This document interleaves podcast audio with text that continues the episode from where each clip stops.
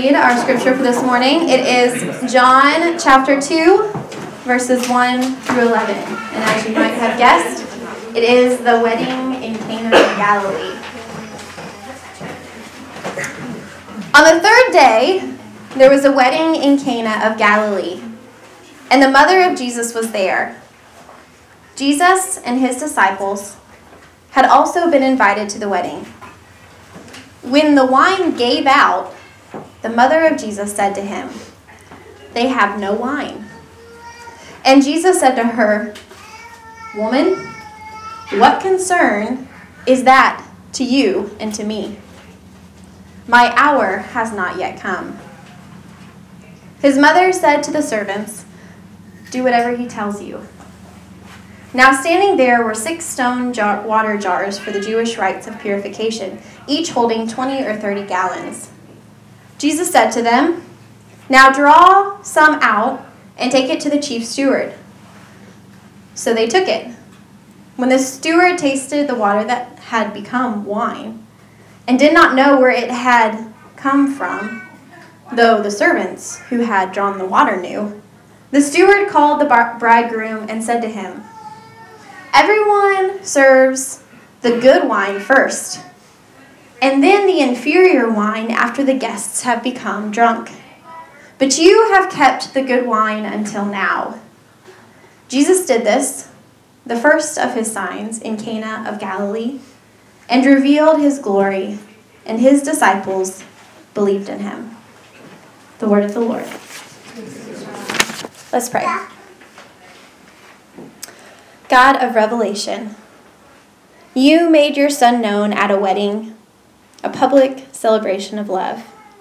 Celebrate love with us by revealing Jesus in our midst. Amen. Thank you. Uh, so, who here this morning has been to a wedding before? All right. Who here has maybe hosted a wedding before? A couple. Who here has been a product of a wedding before? A few of us. Yeah. A few of us aren't in any of those categories, so I don't know. Uh, but um, not fun. Uh, anyway, so uh, yeah, I've been to so many weddings. I've done a few weddings. I've been privy to just hang out at some weddings. And when I think about like memorable, uh, someone help me here. Memorable. Memorable. Thank you. Moments. Uh, I, uh, I think of a lot of different things. I think about Josh and Kayla's wedding. If you guys were at Josh and Kayla's wedding, that, I mean, it was just off the chain. You know, I mean, there was an espresso bar. It's like a Polaroid booth. You know, chandeliers in a barn. Like, you know, that's like, like someone's still drooling over these photographs on Instagram or something. You know, uh, you know uh, uh, over 10 years later, I'm still talking. I still tell people about the rehearsal dinner at uh, Zach and Melanie's wedding. It was just off the chain. Zach for those who don't know, has like an Italian grandmother who like like has a restaurant or something. Anyway, there were like nine courses. It was just like it was just off the chain. It was it was amazing. Uh, we we actually to, speaking of uh, uh, wedding moments, we we've actually been to uh, weddings that didn't exist before. Uh, one time, uh, Emily's roommate was getting married, and we got an invitation. We drove like all the way in the middle of nowhere, Alabama, Okay, and then we get there, and then there's no wedding. Like the only person in the church was the janitor, and he was like, "What wedding are you talking about?" You know, and we're like, like the one we drove from Nashville for. You know. Uh, anyway, so you know, not everyone follows your Facebook, so if you break it off, like let let people know. Uh, so anyway, um, been, been to a lot of weddings. Uh, you know, weddings are weddings are a lot of work. Like I get I get why people just want to elope sometimes. You know, it's like the, the cake and the dresses and the espresso bar. You know, just like everything that's involved. You know, it's a, it's just like some the pressure's on, uh, especially if you're like the is it was it the bride's family that normally is sort of like the host. What's culturally appropriate? You know, I always you know, get it mixed up. Depends on if you're from the south. You know, then it's just like y'all just throw something in now. You know, bring your own chair. Uh, but but in general, like I mean, there's kind of a lot of pressure. Uh, particularly within a first century Jewish world, okay, uh, it was uh, it was like a you know pressurized crockpot, if you will, uh, and so. Uh, this was a, honor-based society, and so uh, the wedding was a big deal. It would actually go on for days. In the text, it says uh, Jesus showed up on uh, the third day of the wedding, right? Uh, which also, by the way, uh, there's a few things in John's gospel. Actually, there's like millions of things in John's gospel. John's gospel is like amazing, okay? And there are these eight sons, there's all this stuff, and John's constantly throwing stuff in, and he's like, hey, hey, hey, and, and already he's like, uh, on the third day, you know, Jesus shows up. And uh, anyway, but Jesus comes. This wedding's going on for days, and and uh, weddings uh, at this point, especially, they would have invited just the whole village. Uh, and for a village uh, as small as Cana, they would have probably even invited a few outlier villages. and so this thing had just sort of been going, and the, the parties the parties going. So it was a big deal. Um, but also. Um, the entire reputation of a family would have been on the line. And so, uh, if, if the wine were to run out, okay, you're talking about like family name, uh, right? You're talking about lineage, right? So, this was a big deal uh, for this little family. Uh, but at the same time, it's kind of funny because, like, well, like nobody's dying. You know, no one's limbs are falling off. You know, there's no one starving here. Uh, you know, there's no blind person to heal. You know, in fact, none of that stuff has even happened yet in John's gospel. Uh, and so, what eludes uh, many is that John finds it crucial to call this first. Uh, this, this, this, this wedding in Cana, right here, John chapter 2, like as the, the first sign, right? Uh, the first sign. Uh, not miracle, sign, right? This thing that points to whom uh, Jesus is, to, to what this uh, what this glory is, what this what this is all about, to the person, the identity of Christ. Uh, so this first sign happens here as as Jesus supposedly turns water uh, into wine here at this uh, wedding, right? I mean, it's sort of elusive, right? It's it's it's sort of ordinary, right? Jesus does his first sign at this sort of like ordinary wedding when the goods run out, like, and then that's and that's that's what it is. Uh, and so and you begin to think, mm, okay, so why, why did the wine run out? Uh, we don't really know. It's sort of a side point. Uh, you know, some some scholars even think that it was sort of like a BYOW issue. You know, I don't know if that were true or not, but you know, and Jesus being homeless as he is shows up with his entire homeless posse, and then they're you know they're drinking wine, you know, not bringing anything. and so you know, could have been, I don't know, but uh, anyway, we don't really know. They run out of wine. So it's a big problem for a little family. Is it earth shattering? Is it world changing? Is it cosmic? Um, hmm, maybe not. But for this little family, it's kind of a, it's kind of a big deal. So Jesus still does this thing. Uh, and so there are these uh, these six huge containers uh, containing collectively about 120 uh, gallons, right? So think of like a think of like a gallon jug of milk like we, we like never get a gallon jug of milk anymore. And I remember uh, when we lived uh, when I lived in Germany, like the little, like you buy these little cartons of milk, you know, and they're not even refrigerated. I don't know how they do it still, uh, but uh, you know. And so I remember when I got back to the states and I first like picked up a, like a real jug gallon of milk. You know, you're like, this is enormous. Like, you know, am I gonna drink all that? You know, it's like we wonder why we're having you know, cancer. Anyway, uh, that's another sermon. Sorry, just uh, just getting on that. Uh, anyway, uh, so imagine 120 of those, right? Uh, somewhere around Cana today, the myth, the legend goes that they're still sipping on this wine. Okay, so like 120 gallons of wine. You know, they say whenever they drink the last sip, God will return. You know, I just made that up. I'd be like a really good Indiana Jones movie, though. yeah. Uh, anyway, 120 gallons, right? This is huge, okay? So much wine. Uh, and as many of you probably know, I'm an ordained elder in the Church of the Nazarene, which also simultaneously means I'm not a wine connoisseur. Okay? Uh, and so, and I don't want to get into all that today, but there are reasons for that. Um, but uh, there's this there's this uh, story about this guy, and also on a side note, I will say, I think I, I think I'm on the fringe of of uh, I'm definitely probably a chocolate connoisseur. You know, we can talk about it later if you guys want. Maybe, probably a coffee. I think co- I think wine, coffee, and chocolate have a lot in common. So you guys can can we can debate that later if you want. but um, there's this uh, story. This guy has a friend who lives in wine country. He's like a winemaker and um, excuse me, I'm kind of struggling. uh, and uh, he wants to introduce his other friend to his winemaker friend. He's like, watch this, you know. And so they got this just random bottle of wine. They poured a glass and they took it in there to him. And this guy had, uh, he knew nothing about this wine, right? And so he, he took this glass of wine, he gave it to him, and the guy took a sip. You know, he kind of swishes it around. And he says, you know, probably rained a lot that fall. It was harvested in April, right? It was, uh, yeah, it was, it was grown on the south side of a hill at about 2,000 feet. Hmm. There are two kinds of grapes here. The soil was such and such, right? They left the grapes outside actually for a couple days, and it was stored in a wooden barrel for over two years. French oak, probably 200 years old. They only grow these in France, you know, and he's just he's just going on, you know. You're like uh, swishing it around, you know, and. Uh, you know, it's basically like if you gave me a chocolate bar, that's pretty much how I respond. But um, anyway, but it was like this is this is incredible. You know, this is like this, this is crazy. Uh, you know, wine, these sorts of things. They're very. Uh, there's something about them that, that connect us to the earth, right? Uh, that that uh, that's earthy, that's real, that's that's tangible, right? The the wood, uh, the light, uh, the sun, the the altitude, the proximity to the ocean, right? All this is sort of very uh, earthy and and real, uh, right?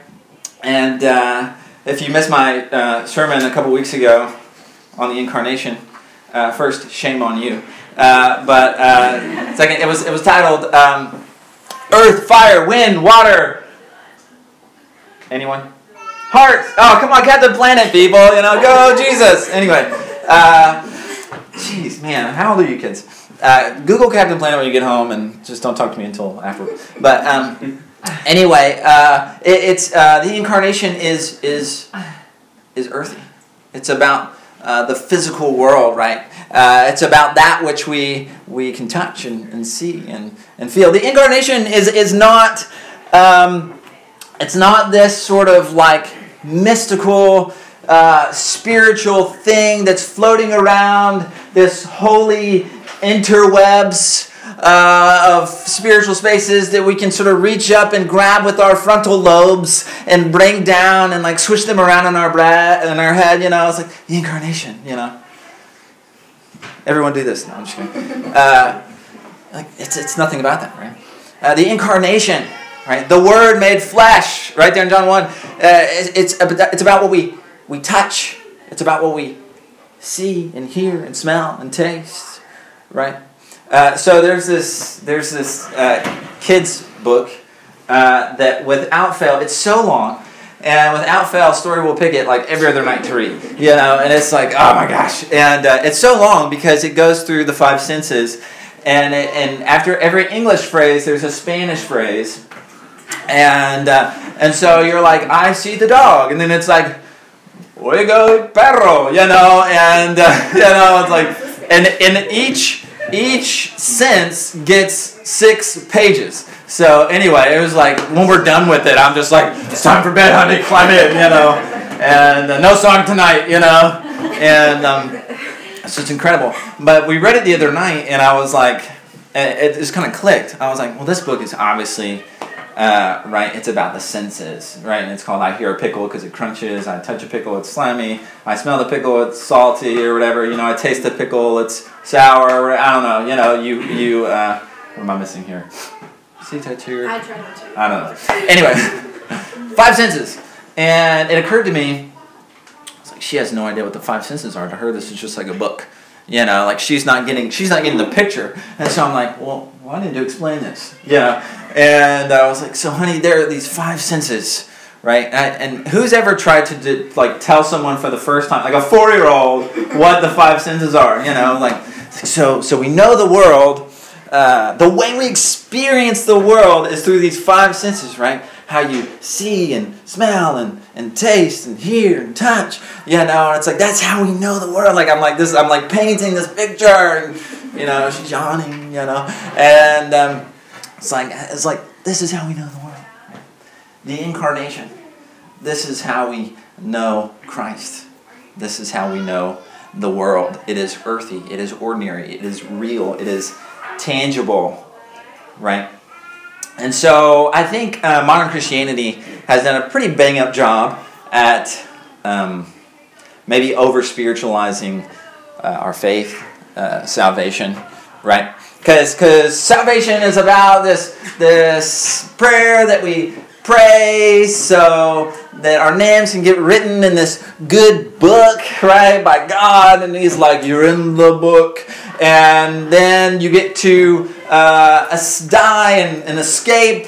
Uh, it's right, and, and we fly away, and then whenever God comes back, we don't have to be part of the judgment when He's like raining down fire and burning this place up. Uh, and so it's like this, this, you know, it's a ticket to ride for your soul. Uh, and and uh, there's a really good um, TobyMac remix from about 2001, 2001 with uh, Kirk Franklin. Ticket to Ride. Oh my gosh, dude! Someone stole the album from me in college, and I still haven't forgiven them. But uh, it's just like got a ticket to ride. Oh, it's so good. We'll play it uh, anyway. But uh, we've we've done such a good. We've, we've over spiritualized it, right? And so that so much so that our everyday stuff, our our Monday through Saturday, right?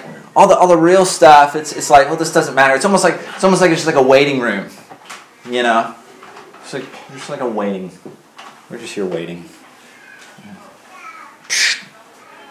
Chris Weston, Jesus will see you now. You know, it's just we're just waiting. We gotta get out of here, dude. He's coming in. We're waiting. The new church, uh, the New Testament church, dealt with this as well. You know what they called it? You know what they called it? Gnosticism, right? Gnosticism. It's a disembodied gospel, right? It's a disembodied gospel. They were in conflict with this. So physical things are bad, spiritual things are good. And if you want to be really spiritual, leave this world behind. Soil, sex, food, anything. Physical, bad. It's the soul that matters. Your soul. It's called Gnosticism, right? And out of our list of heresies, it was kind of fairly up there. Uh, and so it's this sort of evacuation theology says, I'm going to get out here. Yeah, I notice it's like a step stool, uh, soapbox in mine.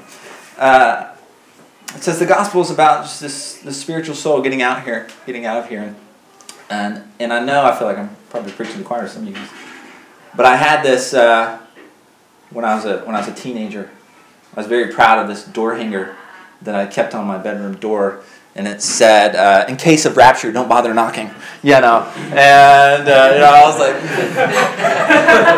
you know, and uh, so wrong. And my mom has something similar hanging in her kitchen right now. You know, I'm like, oh no. And and you know, you've seen the the bumper like literally this door hanger like broke, and I taped it back together and put it back on my door. Um, oh my gosh, we're we're so. I'm glad I'm enlightened now, but. No, uh, but you know, you've seen the door hangers that are like, or not the door hangers, but the bumper stickers that are like, uh, you know, in case of rapture, this car will be unmanned. Yeah, no, it's like, AKA, if Jesus comes back, my car's killing you, and uh, you know, and anyway, we're so caught up in this sort of like when God comes back, we're gonna fly up and away, you know, and it's just so ironic because all through Scripture, everything you read, everything you see, you hear, like, like we get that nowhere. Everywhere we look, it says God is coming down, right? The incarnation, God is coming and dwelling among us, redeeming, rescuing, renewing, making all things new. He will come and live here, right? Right. And so it's funny, you, you almost think like, man, we're going to be so caught going, going up when God's like coming down, we're going to be like, hey, wait, you know, like, uh, like where you, you know, and, uh, you know, it's just like we're, we're heading opposite directions. Oh, man. So the incarnation. Uh, the incarnation speaks uh, something else, right? Uh, one theology is dangerous. One theology says that one theology says that nothing really matters. You know, it's like a it's like a scapegoat for for people to say, uh, for even Christians to to participate in the world burning, right? That if this whole if this whole thing just burns up, you know, well, I, I literally sat down in the, in, in the, at the dentist to get my uh, cavity filled a few weeks ago. And the dentist, who's always constantly uh, uh, deciding he wants to be a theologian, not a dentist, uh, says things like, he said something like, uh, I think we were talking about the news or something, and it was maybe depressing as usual. And he, he was like, Oh, yeah, well, you know what? It doesn't matter. You know what it says in First Peter? Jesus can come back and blow this thing up. And and with that, he takes this numbing needle and shoves it in my in my gum. You know, it's like got balls like what? And, and without fail, every time I get a cavity filled, and and you know, it's like, but this is what we believe. Like this is our license to watch the world burn. Uh, it's a dangerous theology. There's a reason it's called a heresy. And so here, here you get uh, Jesus concerning himself with these ordinary, keeping the wedding going, earthy, real sort of matters. And this first sign, this sign that points to who Jesus is, John tells us has to do with the wedding. It has to do with the wine. It has to do with you. It has to do with me. And so it's, and I don't think it's any coincidence. I don't think it's any coincidence that Jesus takes these two very real earthy elements and he says, This is my body, this is my blood. this broken for you, poured out for you. What's more, what's more earthy than, than this? Are you with me? This is what's real. It's, it's no surprise uh, for us, right? In the previous chapter, Right? It's no surprise this follows it up. It says, The Word made flesh took up residence among us. And so, what does it mean this morning that, that Jesus has taken up residence among you in your life, in, in your work, uh, in your education, right? Uh, in, in every part of you. At your home, in your child rearing, and your eating, and your drinking, and your party planning, and your pain, and your coming and your going, and all your ordinary everyday lives, that Jesus comes and he takes up residence with you, right? The incarnation is the opposite, isn't it? It reminds us that everything matters. Are you with me? Everything matters. It's physical, it's real. And so, what does it mean this morning? We're wrapping up, but what does it mean this morning that, that God is not only interested and involved and at your wedding, but that God uh, cares enough to, to, to keep the party going? Uh, but not even that, but to make 120 gallons of wine. It's like the there's something in this text that if you miss this, you've missed the text. That, that there's a there's a grace upon grace thing there's an overabundance thing about who God is and about what salvation is. It's so much more. It's a grace upon grace, right? That, that, that God wants to be at and in and with you where you are in your ordinary, everyday, dirty life, right? Right there in the midst of it. But He wants there to be more, right? That there's this grace upon grace thing, not in like a not like a TD Jakes, God wants you to drive a big car, boy, you know, not in that sort of way but like in a in an Abraham, like, hey, God might want to bless all the nations through you sort of way, right? And if you get a new car, like that's what's up, right? But that's not what it's about. You'll probably end up dirt poor, uh, actually, right? It's so interesting, actually, in the, in the text too. Uh, you'll notice if, if like a if something if someone for like the like the first century like a Jewish person were to read this text they'd be like you know what this kind of doesn't make sense because in the story, you'll realize all the people who are in the know, like the servants and the ones orchestrating uh, sort of the, the, the chaos, or, the, like the servants, right? Not the hosts, not the people who are actually in charge. It's like there's just all these little backwards things in the text, right? And you might think, well, this is weird, except if you know anything about Jesus, and then you're like, hmm, yeah, okay. It's, it's sort of backwards. And so, um, wine this morning Wine is a symbol of, of heaven. Over and over again in the prophets, uh, when, when they talk about heaven, uh, they talk about uh, things that are earthy. They talk about vineyards. They talk about bartering. They talk about planting, uh, you know, in heaven. It's, it's earthy. it's incarnational, right? And so John wants his readers to see something about Jesus that heaven and earth here are, are mingling, right? This is like way more than a party trick, right? This is about heaven on earth. You know, and it's interesting as well that that it's like you never actually see the text never actually says that Jesus turns water into wine. Right? It doesn't say that.